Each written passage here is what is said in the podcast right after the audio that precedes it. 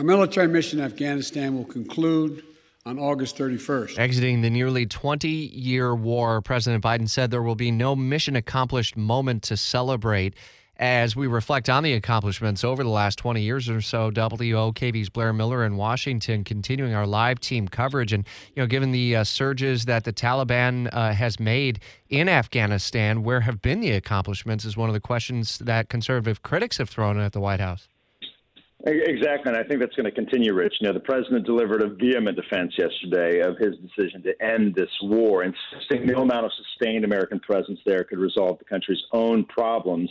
Instead, he argued that American resources, lives, money, and attention needed to be used and were better focused elsewhere. He was pressed on that likelihood of a total Taliban takeover, and Biden grew defensive of that and said nothing in that country's history suggested there was anything the U.S. could do about it. So now he says it's really up to the Afghans to defend their own country, determining there was nothing more the U.S. could do after two decades of war. Now, how everyone responds to this is really something you know time will tell to see you know what happens there in that country. And is this just the U.S. Uh, that that is pulling out by the end of uh, August, or will NATO also no longer? And I don't want to say be a partner, but uh, not necessarily with boots on the ground be a partner. Certainly, and you know NATO's taking the lead, is following the lead of the U.S. and really seeing how the U.S uh, what role they play in that, and they expect NATO to follow through on the same thing.